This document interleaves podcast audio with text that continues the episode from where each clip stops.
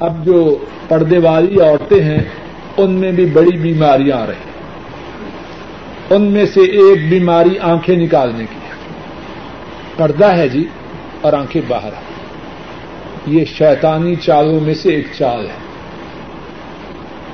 یہ جو آنکھیں نکالنے کی بیماری ہے، خدشہ ہے کہ اس بیماری میں اضافہ ہی ہوگا اور ہو رہا ہے۔ یہاں اور خسکا نیچے۔ اور جب دل چاہا بالکل دور کر لیا۔ اسی طرح ہاتھوں کا ننگا کرنا، اسی طرح قدموں کا ننگا کرنا مسلمان عورت کو اجازت ہے۔ مسلمان عورت کی آنکھیں، اس کے ہاتھ، اس کے قدم، ساری کی ساری چیزیں غیر محرم مردوں سے چھپائی ہونی چاہیے۔ اور پھر ایک اور بات بھی ہے، پردہ کس سے کیا جائے؟ بہترین قسم کا ریشمی برقع ہے۔ اور وہ بچا، اور وہ بجائے خود زینت ہے۔ تو پردہ کہاں ہوا؟ بیرونی برقع جو ہے وہ اتنا شاندار نہ ہو کہ بجائے خود زینت ہو۔ برقع وغیرہ، اس کا مقصد تو زینت کو چھپانا ہے۔ زینت کا اظہار مقصد تو نہیں۔ چوتھی شرط یہ ہے کہ عورت جب گھر سے نکلے تو اپنی آواز غیر مردوں تک نہ پہنچائے۔ حتیٰ کہ جو زیور پہنے ہوں ان زیوروں کی چھنکار کی آواز وہ بھی غیر مردوں تک نہ پہنچے۔ پانچویں بات یہ ہے کہ عورت جب اپنے گھر سے نکلے تو ایسی خوشبو استعمال کر کے نہ نکلے جو غیر محرم مردوں تک پہنچے۔ آحدر صلی اللہ علیہ وسلم نے ایسی عورت کو بدکار کہا ہے، زانیہ کہا۔ چھٹی بات عورت کسی ایسی جگہ نہ گھسے جہاں اس کا اختیارات مردوں سے ہو۔ اور ساتویں بات، اگر سفر ہو تو محرم کے بغیر سفر نہ کرے۔ یہ سات شرطیں عورت پوری کرے تو گھر سے نکلنے کی اجازت ہے وگرنہ اجازت۔ ہے اب بات ہے عیادت کی۔ اور تعزیت کے لیے۔ پہلی بات ہے کہاں جا رہی ہے؟ کون مرا ہے؟ کون بیمار ہے؟ کیا تعلق ہے؟ ہاں اگر عورت کا قریبی ہے، اس کا بھائی ہے، باپ ہے، بھانجا ہے، بہن ہے، قریبی رشتے دار ہے، جائے۔ لیکن ان سات شرطوں کی پابندی کرے۔ اور اگر پابندی نہ کرے، تو عورت کو باہر جانے کی اجازت۔ ہے اور اگر وہی کیفیت جو عام طور پہ دیکھی جاتی ہے۔ بے پردہ عورتیں جا رہی ہیں اور جا رہی ہیں تعزیت کے لیے یا بیمار کی عادت کے لیے۔ تو ثواب تو شاید ملے یا نہ ملے، گناہ کو اپنے اوپر لازم کر رہے ہیں۔ غسل کے لیے مصنون طریقہ یہ ہے کہ آدمی پہلے وضو کرے اور اگر ناپاک ہو تو گندگی کو دور کرے۔ پھر اس کے بعد وضو کرے، پھر اس کے بعد غسل کرے۔ یہ غسل کا سنت طریقہ ہے۔ اب جب یہ صورت ہو، تو ایسے غسل کے بعد دوبارہ وضو کی ضرورت نہیں۔ ہاں اگر درمیانے غسل شرمگاہ کو چھو لے یا پیشاب وغیرہ کے قطرے نکل جائیں، تو پھر دوبارہ وضو کر لیں۔ کہ کسی ساتھی کے آئزہ و کارب شرک کرتے ہیں۔ قبروں پر جا کے دیگے پکاتے ہیں، بزرگوں کے نام کی نظر نیازے دیتے ہیں۔ تو کہتے ہیں، ان سے کیا کریں؟ جواب یہ ہے، اپنی طاقت اور ہمت کے مطابق انہیں سمجھانے کی کوشش کریں۔ پیار سے، محبت سے، ادب سے توازو سے، ہمدردی سے۔ خود سمجھائیں اچھا لٹریچر وہ انہیں دیں۔ اچھی کیسٹیں وہ انہیں دیں۔ اگر نہ مانے تو آپ نے اپنی ذمہ داری ادا کی۔ لیکن اس بات کو جاری رکھیں۔ اگر شیطان کی بات کا ماننا انہوں نے نہیں چھوڑا، تو آپ رحمان کی بات پر عمل کرنے کو کیسے چھوڑ سکتے؟ ہاں اگر ڈر ہو کہ آپ انہیں دین کی دعوت دیں، شرک سے روکیں، تو آپ کو ایسا نقصان پہنچائیں گے جس کے برداشت کی آپ میں طاقت نہیں۔ تو دل سے برا تو ان کے شرک کو، ان کی بری حرکات کو دل سے برا جانیں اور پھر کوشش کریں کہ ان سے دور رہیں۔ جب سمجھانے کی بھی طاقت نہیں تو ان کے ساتھ مل کر رہنے سے کیا فائدہ؟ ان سے دور رہنے کی کوشش کریں اور دعا کریں کہ اللہ انہیں ہدایت دے۔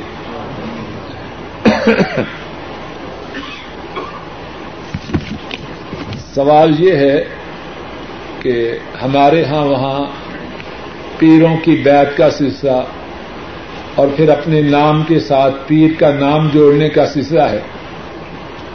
ساتھی جانتے ہیں کہ یہ دکانداریاں ہیں۔ لوگوں نے کھانے کا کھانے کے ذرائع بنا رکھے ہیں۔ آدمی خود سوچے۔ قرآن و سنت میں کہیں ذکر ہے ان باتوں کا۔ یہ کاروباری ادارے ہیں۔ فرق صرف عام کاروباری اداروں سے اتنا ہے کہ باقی لوگ کاروبار کاروبار کے نام سے کرتے ہیں اور یہ لوگ دین کے نام سے کاروبار کر کے لوگوں کے مالوں کو لوٹتے۔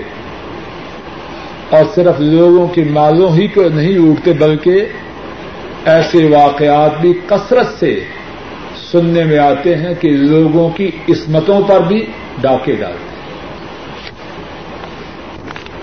سوال یہ ہے، ایک بھائی نے، ایک بیٹے نے کیا ہے کہ اس کے پرچے بارہ بجے پرچہ شروع ہوتا ہے اور تین بجے ختم ہوتا ہے۔ تو کیا وہ ظہر کی نماز کو اثر کے ساتھ ملا کے پڑھے یا گیارہ پچاس کو پڑھے؟ پہلی بات تو یہ ہے کہ یہ جو امتحان والے ہیں، انہیں چاہیے کہ امتحانات کے اوقات مقرر کرتے وقت جوانوں کی نمازوں کا خیال رکھیں۔ شاید یہ پاکستانی اسکول میں ہے۔ یہاں تو سعودی عرب میں ماشاء اللہ یونیورسٹیوں، کالجوں میں اسکولوں میں امتحانات کے اوقات مقرر کرتے وقت نماز کا خاص خیال رکھا جاتا ہے۔ اللہ کرے کہ ہمارے ملک پاکستان میں اور باقی ملکوں میں بھی اس بات کا اہتمام کیا جائے۔ ایک بات تو یہ ہے کہ اہل اقتدار کو اس بات کا اہتمام کرنا چاہیے۔ دوسری، اس بیٹے کے بارے میں جواب یہ ہے اللہ عالم بالثواب کہ نماز کو لیٹ نہ کرے۔ آج کل گیارہ پچاس پہ نماز ہوتی ہے، تو وہ وضو کر کے کمرہ امتحان کے اندر چلا جائے۔ کمرہ امتحان کے اندر چلا جائے اور وہاں گیارہ پچاس پر اپنی سیٹ کے پاس مسلح لے جائے، وہاں نماز پڑھ لے۔ پھر اجرت بھی نہ ہوگی اور ڈر بھی نہ ہوگا کہ شاید سینٹر میں داخل ہونے دیں یا نہ دیں، اندر نماز پڑھ لے اطمینان سے۔ اور اللہ کے فضل و کرم سے اگر نماز کی وجہ سے وہ پرچہ پانچ، دس، پندرہ منٹ لیٹ بھی شروع کرے، اللہ کی رحمت سے امید ہے کہ اللہ اس کی کمی کو پورا فرما دے۔ سوال یہ ہے کہ فوج شدہ لوگوں کے لیے ان کے گھر والے لوگوں میں سپارے تقسیم کرتے ہیں۔ ایک ایک پارا دو دو پارے پڑھ کے ہمارے مردے کو بخش دینا۔ یہ بات شاید میڈ ان پاکستان ہے، یہ میڈ ان انڈیا ہے۔ اللہ جانے مدینہ طیبہ سے یہ بات ثابت ہے۔ حضرت صلی اللہ علیہ وسلم کے زمانہ مبارک میں خلفۂ راشدین کے زمانہ مبارک میں لوگ فوت ہوئے۔ کہیں اس بات کا ثبوت نہیں۔ اور سنیے یہ بات پہلے بھی کئی دفعہ کہہ چکا ہوں۔ اصل بات یہ ہے، اپنی اوزادوں کو قرآن کریم سکھ رہا ہے۔ قرآن کریم کی تلاوت پر، قرآن کریم کے حفظ پر لگائیں۔ ہم فوت ہو جائیں گے، وہ اپنے لیے پڑھیں گے، ہمیں برابر کا ثواب ملے گا۔ اور جب تک وہ پڑھیں گے، باپ فوت ہوا آج چار بیٹے ہیں، چاروں کو قرآن کریم کی تلاوت پر لگایا۔ باپ کے فوت ہونے کے بعد چالیس سال تک وہ بیٹے زندہ رہے۔ جب بھی بیٹا قرآن کریم پڑھے گا، بیٹے کو بھی پورا ثواب ملے گا۔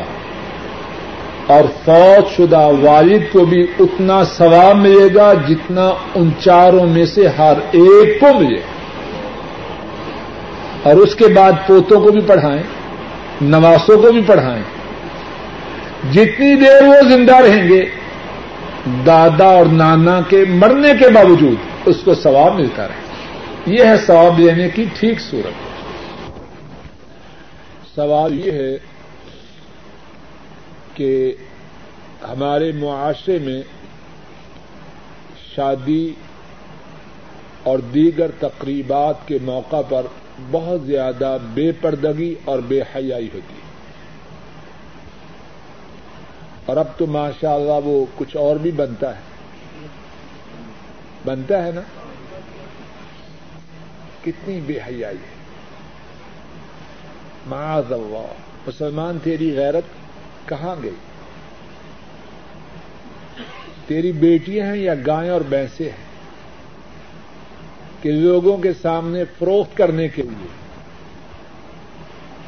انتہائی زیب و زیب و زینت کے ساتھ پیش کی جا رہی ہیں بازاروں میں وہ کیسٹ بک رہی ہے یہ ہو رہا ہے کہ نہیں؟ ساتھی، بولتے نہیں شاید میں کوئی، اے مسلمان تیری غیرت کہاں گئی؟ تو وہی مسلمان ہے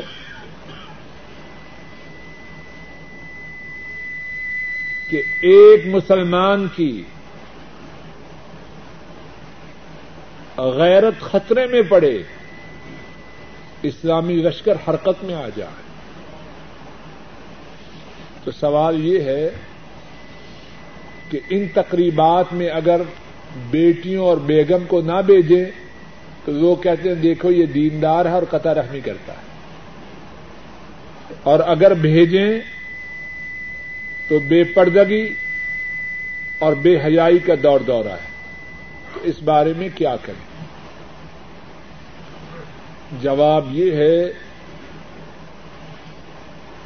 قطع رحمی کا تانا دینے والے، ان کی بات شیطان کے ایجنٹوں کی بات ہے۔ ذرا غور کرو، میری بیوی، میری بیٹی میرے سامنے آگ میں جھلس کے ختم ہو جائے۔ میں اسے بچانے کی کوشش نہ کروں۔ تو میں نے قطع رحمی کی یا نہ کی؟ بولیے۔ کچن میں آگ ہے اور وہاں میری بیٹی ہے، معاذ اللہ، بیگم ہے، بہن ہے، پوتی ہے، نواسی ہے۔ کچن میں آگ لگ چکی ہے اور اگر کوشش نہ کی جائے، معاملہ اللہ کے ہاتھ میں ہے، لیکن بظاہر جل کے راک ہو جائے گی۔ اب میں اگر کوشش نہ کروں تو قطع رحمی کرنے والا ہوں یا نہیں؟ جواب دیجیے سب۔ یہ جو بے پردگی کی اور بے حیائی کی تقریبات ہیں،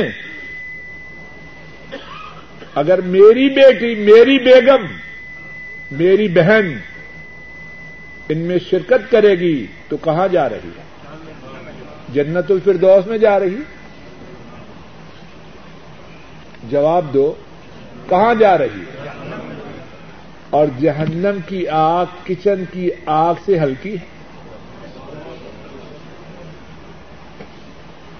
دنیا کی آگ سے ستر گنا زیادہ سنگین ہے۔ اور پھر دنیا کی آگ کتنی زیادہ ہو، تیزی کے بعد ہلکی ہو جاتی ہے۔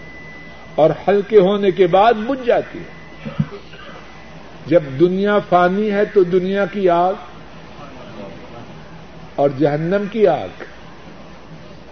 انسان جھل کے راگ ہو جائے گا۔ اللہ اسے نئی چمڑی عطا کریں گے تاکہ عذاب کا سلسلہ چلتا رہے۔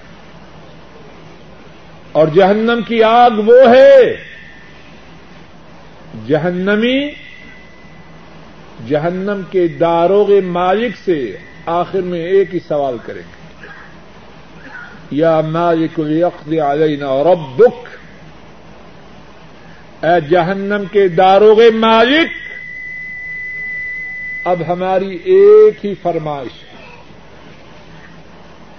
ایک ہی سوال ہے، اور پتا ہے وہ کیا ہے؟ یقض علینا ربک تیرا رب ہمیں موت دے دے۔ اور کچھ نہیں مانگتے، صرف موت مانگتے۔ ہیں قال انکم ماکسون مالک جواب میں کہے گا، تم جہنم میں رہنے والی اور دوسرے مقام پہ اللہ فرماتے ہیں، لا يموت فيها ولا يحيا جہنم نہ اس میں موت ہے نہ زندگی۔ موت نہیں کہ مر جائے اور عذاب سے چھٹکارا پا لے اور زندگی اس لیے نہیں کہ جہنم میں جینا اس سے موت اچھی ہے۔ اب جو بدبخت اپنی بیٹیوں کو جہنم کی آگ کی طرف تیزی سے جانے سے نہ روکے، اصل قطع رحمی کرنے والا تو وہ بدبخت ہے۔ شیطان نے کتنی الٹی لاجک دی ہے۔ جو اپنی بچیوں کو، اپنی بیگم کو، اپنی بہنوں کو، اپنی ماں کو جہنم کی آگ سے بچانے کی کوشش کرے، اس سے بڑی سلا رحمی کرنے والا کون ہے؟ ہے کوئی؟ اور اسی کو نام دیا، دیکھو جی یہ مولوی صاحب ہیں، صوفی صاحب ہیں، اور یہ قطع رحمی کرتے ہیں۔ اور ماشاء اللہ جب یہ بات عورتیں اور مرد کرتے ہیں تو ایسے معلوم ہوتا ہے جیسے مفتیان اسلام ان بدبختوں سے ذرا پوچھو کہ یہ جو بے پردی کا سیلاب ہے، یہ جو بے حیائی کا طوفان ہے، یہ قرآن کریم کی کس آیت کے مطابق ہے؟ اور یہ جو فلم بن رہی ہے بازاروں میں جائے گی ماشاء اللہ یہ قرآن کریم کی کس صورت پر عمل ہو رہا ہے؟ تو بات کا خلاصہ یہ ہے یہ باتیں شیطانی باتیں ہیں۔ اور جس مسلمان کو اللہ نے سمجھ دی ہے کہ وہ اپنی بچیوں کو، اپنے گھر والوں کو بے پردگی کی تقریبات سے بچاتا ہے، تو وہ لوگوں کے تانوں سے گھبرائے نہیں۔ یہ پرانا طریقہ ہے۔ نبی کریم صلی اللہ علیہ وسلم پر لوگوں نے تانزنی کی یا نہ کی؟ موسا علیہ السلام پر تانزنی ہوئی کہ نہ ہوئی؟ عجب بات یاد آئی موسا علیہ السلام اس وقت کے لوگوں کی طرح بے پردہ نہ ہوتے تھے۔ اپنی سطر پوشی کا اہتمام کرتے۔ لوگوں نے کہا پتا ہے یہ ایسے کیوں کرتا ہے؟ اسے کوئی اندر بیماری ہے۔ تو شیطانوں کی چالیں پرانی ہیں، نئی نہیں۔ اگر آدمی اس قسم کی باتیں سنے، اللہ کا شکر ادا کرے کہ وہ نیکوں کی لائن پہ ہے۔ انبیاء اور رسولوں کی لائن پر ہے۔ اور لوگوں کے تانوں سے انشاءاللہ اللہ اس کے اجر و ثواب میں اضافہ ہوگا۔ اب بات ہو رہی ہے تو ایک اور بات کہہ دوں بہت سے دماغوں اور دلوں میں ہے، اگر ذرا بندہ پکا ہو تو بیگم پتا کیا کہتی ہے؟ رشید کے ابو، بات تو آپ کی ٹھیک ہے، لیکن بیٹیوں کی آپ نے شادی نہیں کرنی کہتی ہے کہ نہیں؟ جانے دو۔ بات تو آپ کی ٹھیک ہے، لیکن ان بچیوں کی شادی کرنی ہے۔ ان تقریبات میں شریک ہوں، کوئی بات نہیں، اللہ معاف کرنے والے وہ بدبخت شیطانی سبق دے رہی ہے، شادی کروانا کیا اس عورت کے بس میں ہے، یا مرد کے بس میں ہے، یا شیطان کے بس میں ہے؟ یہ تو عرش عظیم کے رب کے ہاتھ میں ہے۔ تو جتنی چاہے بے دینی اختیار کرے اور شادی ہو بھی جائے تیری بچی کی، شاید وہی شادی تیرے لیے ساری زندگی کا روگ بچ جائے۔ کیا جو بے پردہ بچیاں ہیں، وہ اپنے گھروں میں بڑی خوش ہیں؟ جواب دیجیے بے پردگی میں، بے حیائی میں، بے دینی میں کیا بچی کی سعادت کی ضمانت ہے؟ ہم کیوں نہیں سوچتے؟ سعادت، خوشبختی، سکھ چین کس کے ہاتھ میں ہے؟ ارشوال رب کے ہاتھ ہم اس کے غلام بن جائیں، وہ ہمارے معاملات کو درست کر دیں۔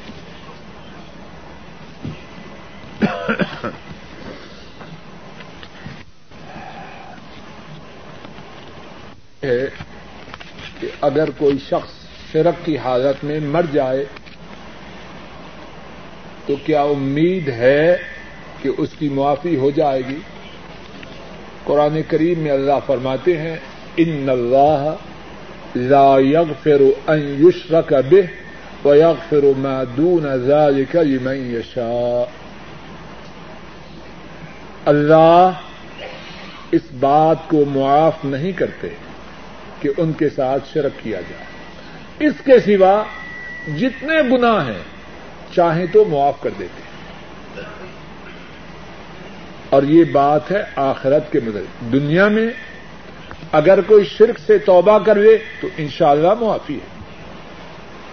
کتنے صحابہ جو پہلے مشرق تھے، مسلمان ہوئے اللہ کے فضل و کرم سے معافی۔ لیکن جو کوئی شرک کی حالت میں مر جائے، اس کے لیے آخرت میں معافی نہیں۔ اور ذرا غور کرو مشرق کے مطابق قرآن کریم میں یہ حکم ہے کہ نبی صلی اللہ علیہ وسلم اور ایمان والوں کو اس بات کی اجازت نہیں کہ وہ کسی مشرق کے لیے دعائے مغفرت بھی کریں۔ ماں کیا نجن نبی کس طرح آئے ہے کوئی افسر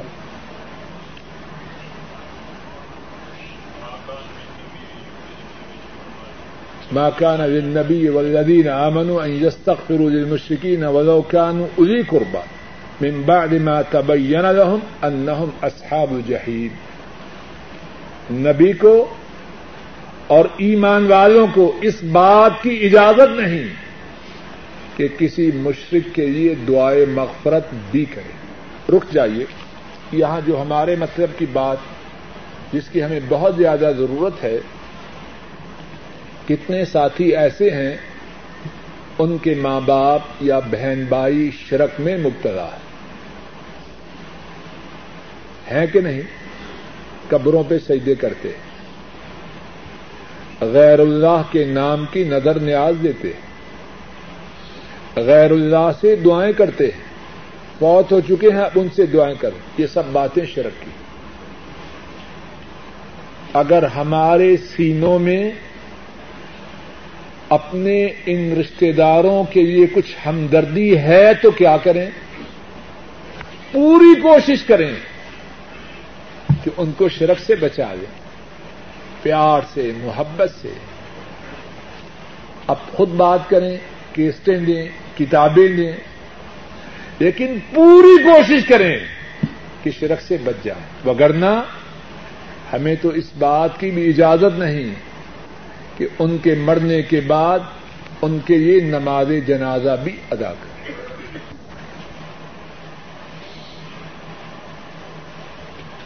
سوال یہ ہے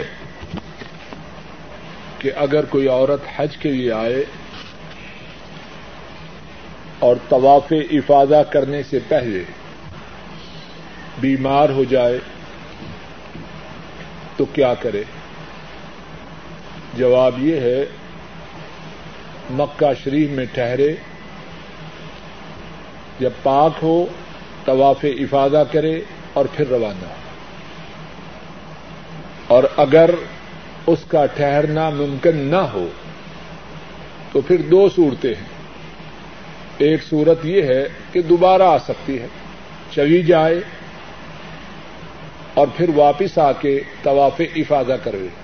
اور جب تک طواف افادہ نہ کرے، اس دیواجی تعلقات سے پرہیز کی جائے۔ دوسری صورت یہ ہے کہ واپس آنا اس کے بس سے باہر ہے۔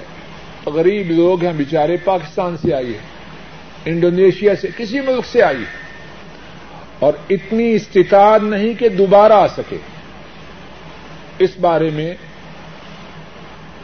سعودی عرب کے مفتی اعظم شیخ عبد العزیز بن باز حافظ اللہ، انہوں نے یہ فتویٰ دیا ہے کہ ایسی عورت مجبور ہے۔ ٹہرنا اس کے لیے ممکن نہیں۔ پابند ہے ایک خاص وقت جانے کی۔ واپس آنا اس کے لیے ممکن نہیں۔ اب کیا کرے؟ تو اسلام میں جب مجبوری سنگین ہو، تو پھر رخصت مل جاتی ہے۔ آدمی جب بھوک سے مر رہا ہو، کھانے لیے کچھ نہ ہو، خنزیر موجود ہو، تو اس کا لکما لے سکتا ہے کہ نہیں؟ ضرورت کے مجبوری کے احکامات اور ہیں۔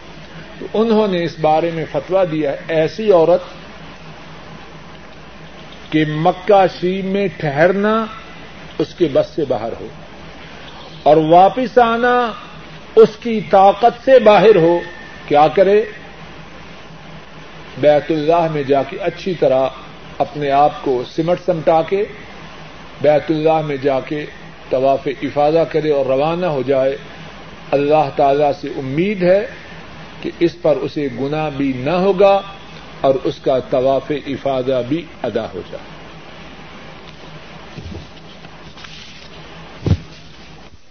یہ سوال کیا ہے کہ کچھ لوگ کہتے ہیں کہ نبی کریم صلی اللہ علیہ وسلم نے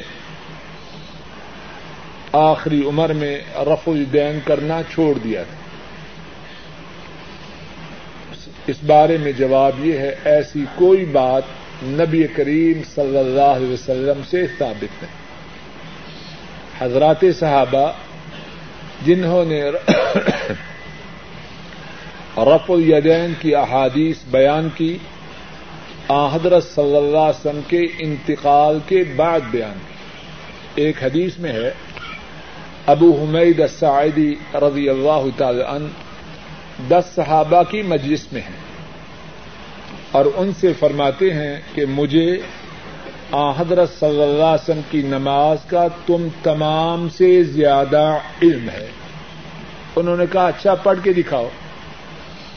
انہوں نے نماز پڑھی۔ نماز شروع کرتے وقت رکو جاتے وقت رکو سے سر اٹھاتے وقت، تینوں مقامات پر رفع دین جب نماز سے فارغ ہوئے، دس کے دس صحابہ نے کہا کالو صدقت۔ انہوں نے کہا، تو نے سچ کہا، رسول اللہ صلی اللہ علیہ وسلم اسی طرح نماز ادا کرتے ان گیارہ صحابہ کے علم میں یہ بات تھی کہ آپ سے ہم نے رفع الدین چھوڑ دی کوئی بات سمجھ میں آ رہی ہے کہ گیارہ کے گیارہ صحابہ اس بات کی تائید کر رہے ہیں کہ آپ صلی اللہ علیہ وسلم نے نماز میں رف الدین ہوتے وقت سورہ یاسین پڑھنا اس کا حدیث میں ذکر ہے، لیکن وہ حدیث ضعیف ہے۔ حدیث صحیح نہیں بلکہ ضعیف قرآن پاک کے اٹھانے کے متعلق کیا وضو ضروری ہے؟ بہتر یہ ہے کہ جب بھی آدمی قرآن پاک پڑھے تو باوضو ہو، لیکن اگر باوضو نہ بھی ہو تو قرآن کریم پڑھ سکتا ہے۔ لیکن باوضو ہو کے پڑھنا زیادہ بہتر اور افضل ہے۔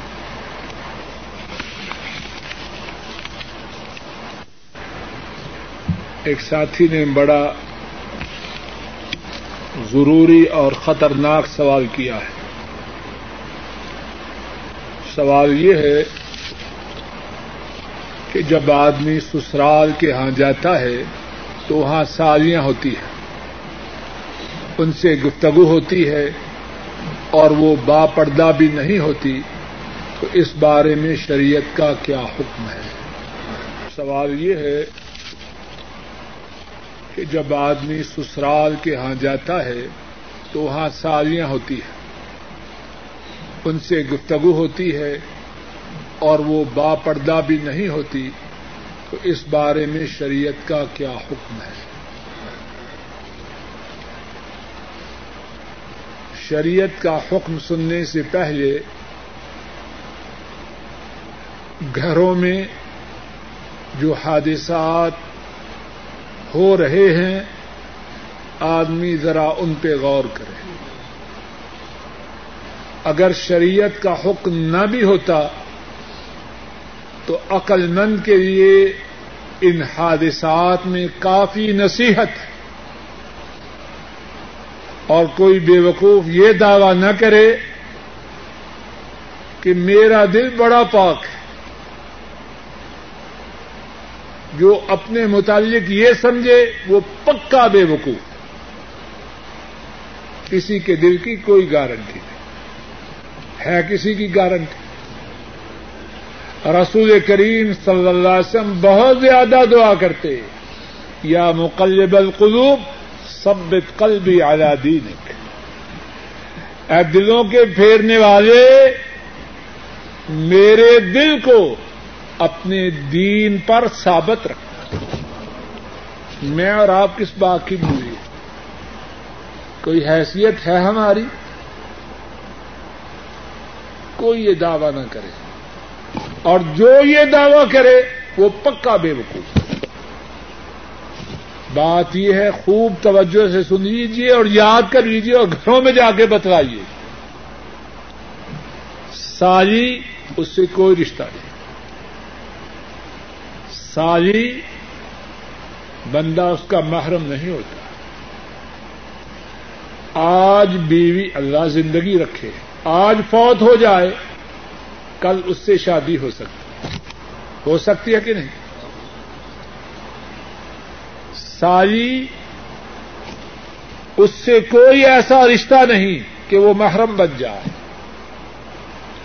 اور بہت سی خرابیاں ساریوں سے دیوروں سے جیٹھوں سے ہوتی ہیں لوگ اکٹھے ہوتے ہیں بلا جچک بھائی جان ہے، بھائی جان ہے۔ اور وہ کہتا ہے، باجی ہے۔ شرم تو پہلے سے دور کی۔ اب اکٹھے ہوئے۔ شیطان نے کاروائی کی، بیڑا غرق ہو گیا۔ اسلام میں ساری کا پردہ لازم ہے۔ دیور اور جیٹ سے پردہ لازم ہے۔ بلکہ یہ رشتے دیگر رشتوں سے زیادہ خطرناک ہیں۔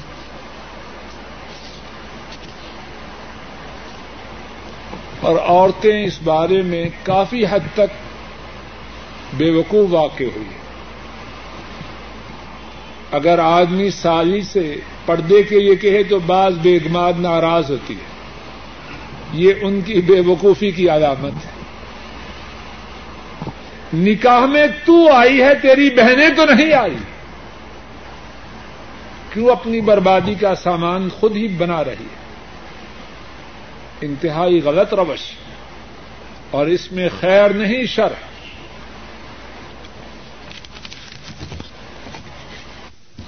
سوال یہ ہے کہ اگر کوئی مسلمان تو ہو جائے پھر نماز نہ پڑھے، تو وہ مسلمان ہے یا کافر ہے؟ کچھ عرصہ پہلے اس بارے میں تفصیلی گفتگو ہو چکی ہے اور ساتھیوں سے گزارش ہے، شیخ محمد بن صالح السمین سعودی عرب کے بڑے علماء سے بڑے چوٹی کے علماء میں سے ایک ہیں۔ ان کا اس بارے میں ایک چھوٹا سا رسالہ ہے، اس کا اردو ترجمہ ہو چکا ہے۔ ساتھ ہی وہ رسالہ کوشش سے لیں اور پڑھیں اور اپنے گھروں میں پڑھائیں۔ اس رسالے میں انہوں نے بڑی قیمتی باتیں اس بارے میں کتاب و سنت کی روشنی میں جمع کی۔ جو نماز چھوڑے، اس کا اسلام سے کیا تعلق؟ ہے ایک ساتھی کی طرف سے رکا آیا ہے کہ انہوں نے قرآن پاک سیکھنا شروع کیا ہے، لیکن زبان پر الفاظ نہیں چڑھتے تو دعا کی ہے، انہوں نے درخواست کی ہے کہ دعا کریں۔ اللہ رب العزت ان کے لیے قرآن کریم کا سیکھنا آسان کرو اور اس بھائی کے لیے حضرت صلی اللہ علیہ وسلم کی طرف سے یہ بشارت ہے، جو قرآن پڑھے اور قرآن پڑھنا اس کے لیے مشکل ہو، اس کے لیے دوہرا سوال ہے۔ چھوڑے نہیں۔ اب منہ نہ موڑے۔ اس کی موت کا وقت آئے، اللہ اسے ایمان والی لمبی زندگی دے۔ لیکن جب موت کا وقت آئے تو وہ قرآن پڑھنے والوں میں۔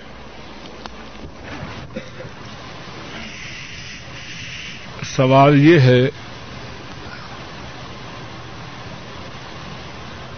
کہ عورتوں اور جوان لڑکیوں کے لیے رہنے کی بہتر جگہ کون سی ہے؟ کسی نے بڑا اچھا سوال کیا ہے، عورتوں اور جوان لڑکیوں کے لیے، رہنے کے لیے بہتر جگہ کون سی ہے؟ اور شاید یہ سوال بہت سے گھروں میں اٹھایا جاتا ہے۔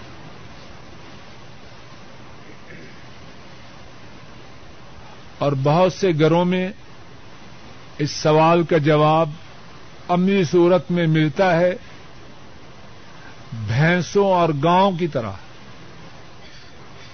لڑکیاں اور عورتیں بازاروں میں گھومتی یا پارکوں میں نظر آتی ہے اور پہچاننا مشکل ہے کہ مسلمان کی بچیاں ہیں یا کسی غیر مسلم۔ یہ جواب تو بہت سے گھروں کی طرح میسر ہے۔ اب پوچھتے ہیں اپنے رب سے والے رب سے، کہ عورتوں کے رہنے کی جگہ کون سی ہے؟ اور والے رب سے جواب دینے والا والے رب سے اچھا جواب دینے والا کوئی ہے؟ بولیے، سب بولے مانے نہ مانے بولے تو صحیح۔ وقرنا فی بیوت کن اپنے گھروں میں ٹھہری رہو۔ یہ حکم ہے کن کا؟ اور سوائے رب کا۔ کن کے لیے؟ عورتوں کے۔ اب کہیے ارشوائے رب۔ اس بات سے آگاہ ہیں کہ نہیں کہ عورتوں کے لیے کیا اچھا اور کیا برا ہے؟ کوئی بدبخت اس بارے میں شک کر سکتا ہے؟ اور شوال رب ان سے زیادہ بہتر جاننے والا کوئی نہیں، اور ان سے زیادہ عورتوں کا خیر خواہ کوئی نہیں۔ یہ بدماش اور لٹیرے۔ مال لوٹنے کے لیے نہیں، عورتوں کی عصمتوں پہ ڈاکے ڈالنے کے لیے۔ عورتوں کو گھروں سے باہر نکالنے کی کوشش کرتے ہیں۔ اور سوائے رب، وہ رحمان و رحیم ہے ان سے زیادہ مہربان کون ہے؟ بسم اللہ الرحمن الرحیم۔ وہ ارحم الراحمین ہیں۔ عورت کی خیر اس کے گھر میں۔ اور آئیے ان سے پوچھیں جنہیں اللہ نے امام الانبیاء قائد المرسلین صلی اللہ علیہ وسلم بنا کے بھیجا مسند امام احمد میں ہے۔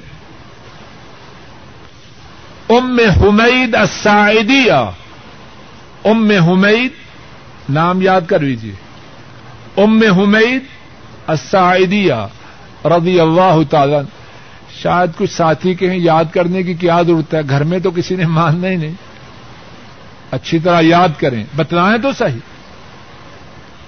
ام حمید الساعدیہ رضی اللہ تعالی عنہا۔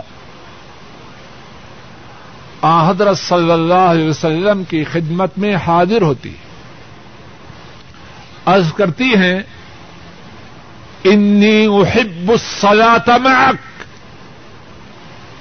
اے اللہ کے نبی صلی اللہ علیہ وسلم میں آپ کے ساتھ یعنی آپ کی مسجد میں، آپ کی ابتدا میں نماز ادا کرنا چاہتی ہوں۔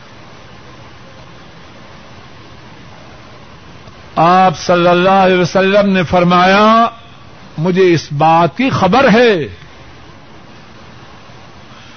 تو جو بات بیان کر رہی ہے میرے علم کے مطابق تو اپنے بیان میں سچی ہے۔ اور پھر اس کے بعد کیا فرمایا؟ تیرے محلے کی جو مسجد ہے، تیرا وہاں نماز ادا کرنا، میری مسجد میں آ کے نماز ادا کرنے سے بہتر ہے۔ بس نہیں۔ دوسری بات یہ فرمائی، تیرے گھر کے سہن میں تیری جو نماز ہے، وہ تیری اس نماز سے آلہ ہے جو محلے کی مسجد میں تیری نماز ہے۔ نمبر تین، گھر کے سہن کے بعد جو کمرہ ہے اس میں تیری نماز، اس نماز سے بہتر ہے جو تو گھر کے سہن میں ادا کرے گی۔ نمبر چار، یہ بات فرمائی، گھر کے آخری کمرے میں جو تیری نماز ہے، وہ اس نماز سے آلہ ہے جو گھر کے اگلے کمرے میں ادا کرو۔ گی اب فرمائیے۔ آپ صلی اللہ علیہ وسلم، ام حمید الساعدیہ، ان کو ٹھیک بات بتلا رہے ہیں یا معاذ اللہ مس گائڈ کر رہے ہیں؟ اے بدبخت، ہر وہ بات جو مدینے والے کی بات سے ٹکرائے، وہ بات باطل ہے۔ اور وہ بات کرنے، بتلانے والا اللہ کے بندوں کا اور بندیوں کا دشمن ہے۔ اس سے دور رہنا چاہیے۔ عورت کی خیر اس کے گھر میں۔ رک جائیے۔ اس کے ساتھ ساتھ بات کے اسی بات کا دوسرا رخ بھی سنیے بعض مرد بھی بڑے بدبخت ہوتے۔ بڑے بدبخت ہوتے۔ کس طرح؟ گھومتے رہتے ہیں، پھرتے رہتے ہیں۔ اب گھر میں ضرورت ہے۔ آٹے کی، چینی کی، چائے کی کتنی ضرورتیں ہیں۔ اب عورت کیا کرے؟ کتنی دیر صبر کرے اور اس بدبخت کو کوئی پرواہ نہیں۔ ڈیوٹی سے فارغ ہوا، کسی دوست کے ساتھ ٹکے کھانے چلا گیا۔ سنائیا میں پائے بڑے اچھے ہیں، بدبخت وہاں دفاع ہو گیا۔ شمیسی میں مغز ہے، وہاں دفاع ہو گیا۔ اب وہ عورت باہر نکلے گی تو وہ جو مجرمہ ہے وہ تو ہے اصل مجرم، یہ بدبخت ہے۔ اس نے مجبور کیا اس عورت کو گھر سے نکلنے پر۔ ہیں بہت سے ساتھی ایسے کہ نہیں؟ ہاتھ نہ کھڑے کریں، ویسے چہرے نظر آ رہے ہیں۔ عورتوں کے نکلنے کی ذمہ داری بڑی حد تک مردوں پر ہے۔ اور وہی مرد نہیں جو دین سے دور ہیں۔ بعض دین والے بھی اس بارے میں بڑے بدبخت واقع ہوئے۔ غیرت نام کی چیز ان کے ہاں نہیں۔ عورت کا تقاضا ہے اور بیکار تقاضا نہیں، ضروری چیز ہے۔ سردی کا موسم آیا، اللہ نے وسائل دیے ہیں۔ سویٹر خرید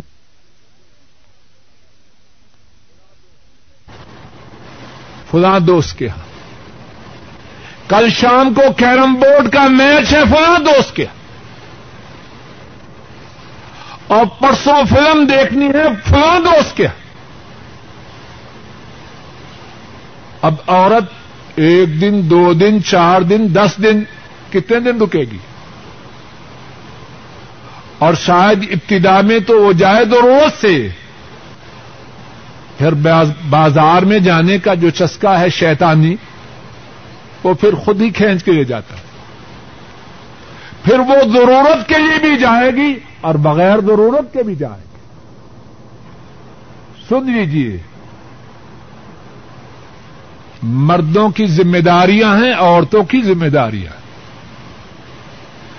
گھر سے باہر کی ذمہ داری یہ مرد کی ہے۔ آٹا، دانا، کپڑا۔ باہر سے خریداری کا ذمہ دار ہے مرد۔ اور گھر کی ذمہ داری ہے عورت کی۔ اب جو مرد اپنی ذمہ داری کو پورا نہ کرے گا وہ اپنے پاؤں پر کلہاڑی خود چلا رہا ہے۔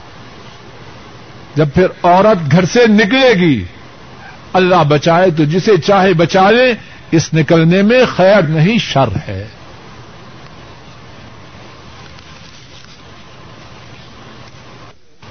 سوال یہ ہے کہ پہلی رقط کے بعد اٹھنے کے لیے ٹھیک صورت کیا ہے؟ اور اسی طرح تیسری رقط کے بعد اٹھنے کے لیے ٹھیک صورت کیا ہے؟ جب ہم چار رقط پڑھتے ہیں، تو دوسری رقط کے لیے تو تشہد بیٹھتے ہیں۔ لیکن پہلی کے بعد تشہد نہیں، تیسری کے بعد تشہد نہیں۔ سنت طریقہ یہ ہے کہ مسلمان جب پہلی رقط سے فارغ ہو سیدا کرے سیدے کے بعد بیٹھ جائے۔ اور اس طرح بیٹھے کہ سارا جسم اس کے آزا اپنے اپنے مقام پر آ جائیں پھر اس کے بعد کھڑا۔ ہو اور اس کا نام ہے جلسہ استراحت۔ اور آحدر صلی اللہ علیہ وسلم کی سنت یہ تھی آپ صلی اللہ علیہ وسلم پہلی رقط کے بعد اور تیسری رقط کے بعد جلسہ استراحت فرماتے، پھر کھڑے ہوتے۔ آل محمد سسم سے مراد آپ کی امت نہیں، بلکہ آپ کے گھر والے اور آپ کی اولاد ہیں۔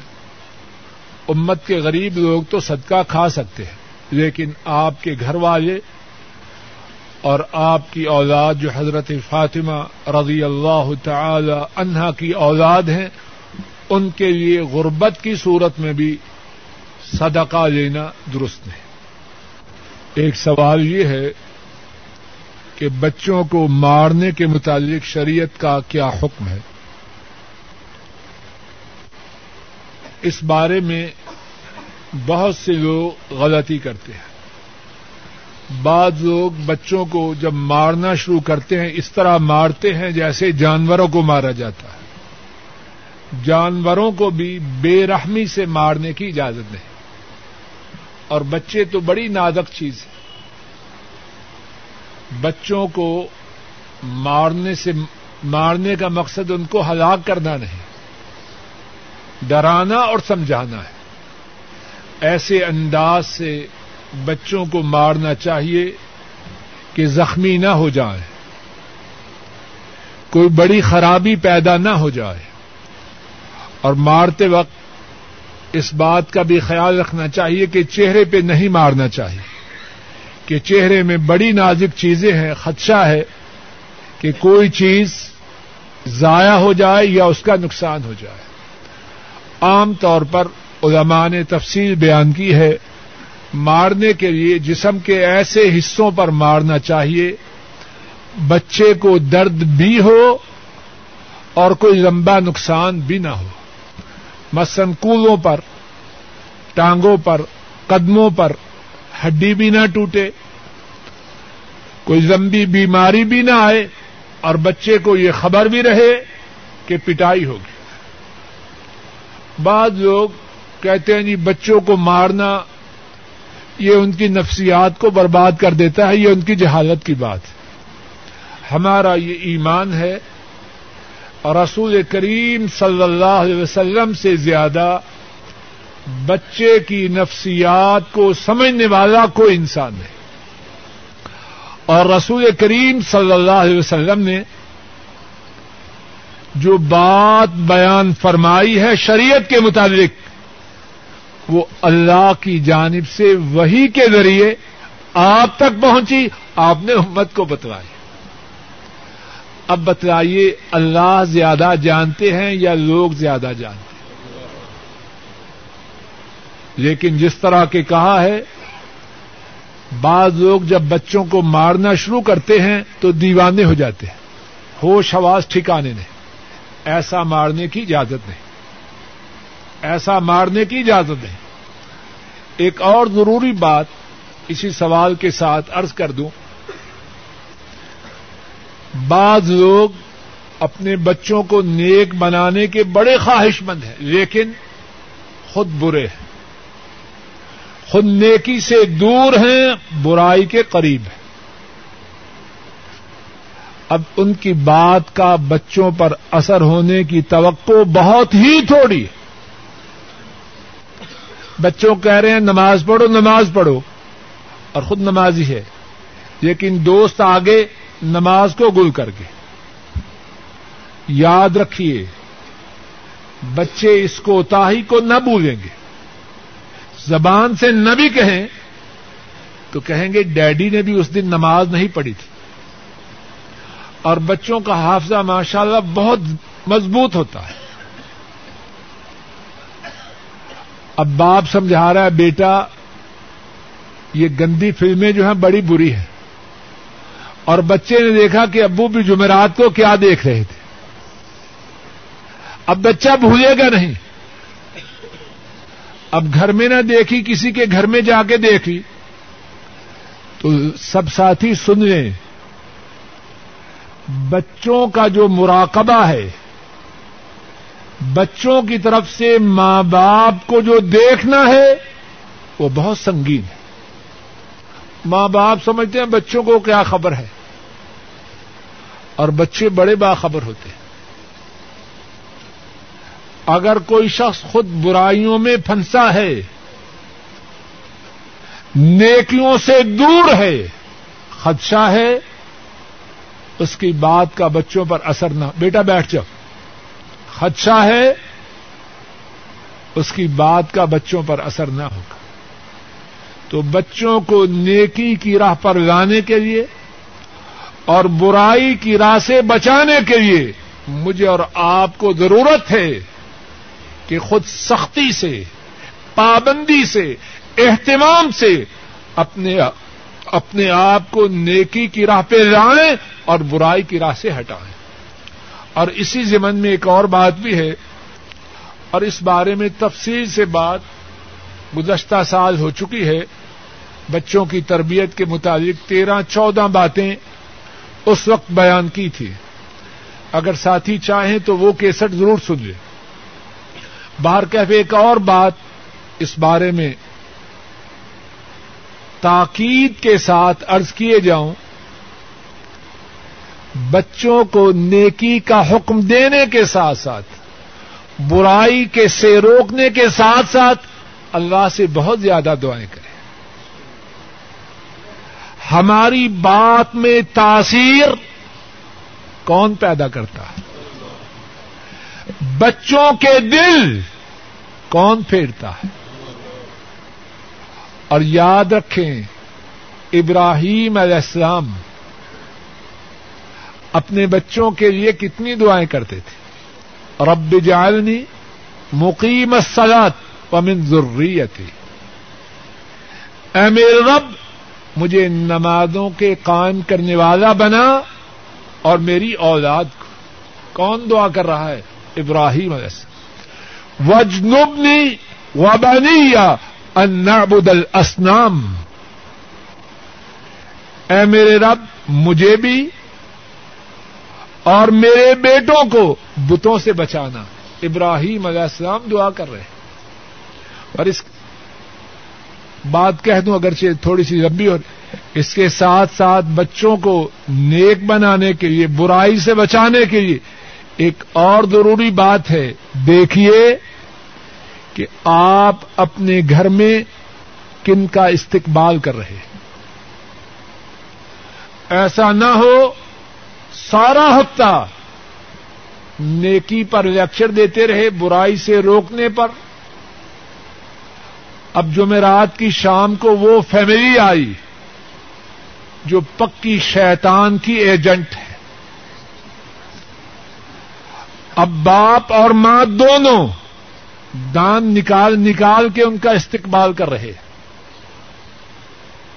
اب جو نیکی کا درد تھا اس کا اثر رہے گا یا ختم ہو جائے گا؟ توجہ کریں۔ آپ کی دہلیز سے اندر کون آ رہا ہے؟ شیطان کے ایجنٹوں کو اپنے گھروں میں داخل نہ ہونے دیجیے کتنے بڑے ہوں۔ اگر ہم چاہیں ہماری اولادیں نیکی پہ آئیں، ان سے تعلق قائم کریں جو نیک ہیں۔ اب برے آئیں گے یا بروں کے یہاں جائیں گے؟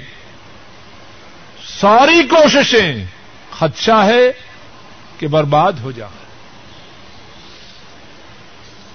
وہ لٹکایا جائے، اس سے احتراز کرنا چاہے۔ گلے میں اگرچہ اس میں قرآن کریم کی آیات وغیرہ ہوں، گلے میں لٹکانا بازو پر باندھنا، ایسے تعویذوں سے اجتناب کیا جائے۔ ساتھ ہی انہوں نے درخواست کی ہے۔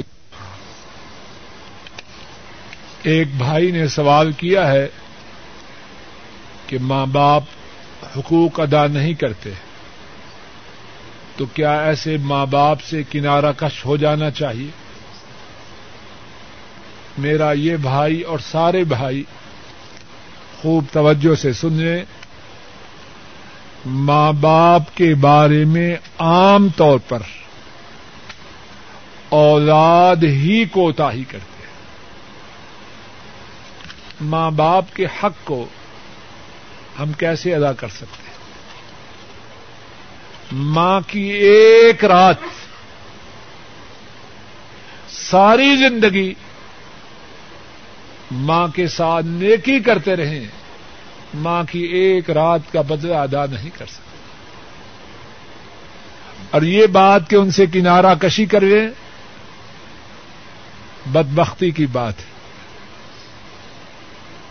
اور میرا یہ بھائی اور سب بھائی سوچے، اور کاروباری بات ہے، توجہ کیجیے میں یا کوئی بھائی جب ماں باپ سے نیکی کرتا ہے تو کس کا فائدہ ہے؟ جواب دیجیے اگر کسی کے، کسی کی کھوپڑی میں دماغ ہو تو فوراً بات سمجھ جائے۔ ماں باپ کے ساتھ نیکی کرنا دنیاوی اعتبار سے بہترین کاروبار ہے۔ لوگ ڈھونڈتے ہیں نا۔ پیسے ہیں، کوئی بتلائیے کہاں ڈالوں؟ کچھ نفع ہو جائے۔ ماں باپ کے ساتھ نیکی کرنا بہت ہی نفع والا کاروبار ہے۔ وہ گالی دیں، ماریں، پیٹیں، کچھ کریں۔ جو آدمی ماں باپ کے ساتھ اچھا سلوک کرے، اس کے متعلق رسول کریم صلی اللہ علیہ وسلم نے یہ بشارت دی ہے، اس کے رزق میں اضافہ ہوگا، اس کی عمر میں برکت ہوگی۔ اب تو رزق میں اضافہ چاہتا کہ نہیں؟ عمر میں برکت چاہتا کہ نہیں؟ ماں باپ جو کرتے ہیں، کرنے دے۔ تجھے نوٹ چاہیے کہ نہیں؟ ڈالر، پاؤنڈ، ریال چاہیے کہ نہیں چاہیے؟ چاہیے۔ اور نوٹ اور مال حاصل کرنے کا بہترین ذریعہ ماں باپ کے ساتھ نیکی کرنا۔ تو ماں باپ کے ساتھ حسن سلوک، ان سے اچھا تعامل کرنا، انہیں تو جو فائدہ ہوتا ہے ہوگا اس میں میرے اور آپ کے فائدے کی بات ہے۔ سنتوں کے ساتھ وطروں کا ملا کے پڑھنا کیسا نہیں، وطر مستقل نماز ہے۔ سنتوں کو الگ اور وطر کو الگ پڑھنا چاہیے۔ سوال یہ ہے کہ جائز کام کے لیے رشوت دینے کی غرض سے سود لیا جا سکتا ہے۔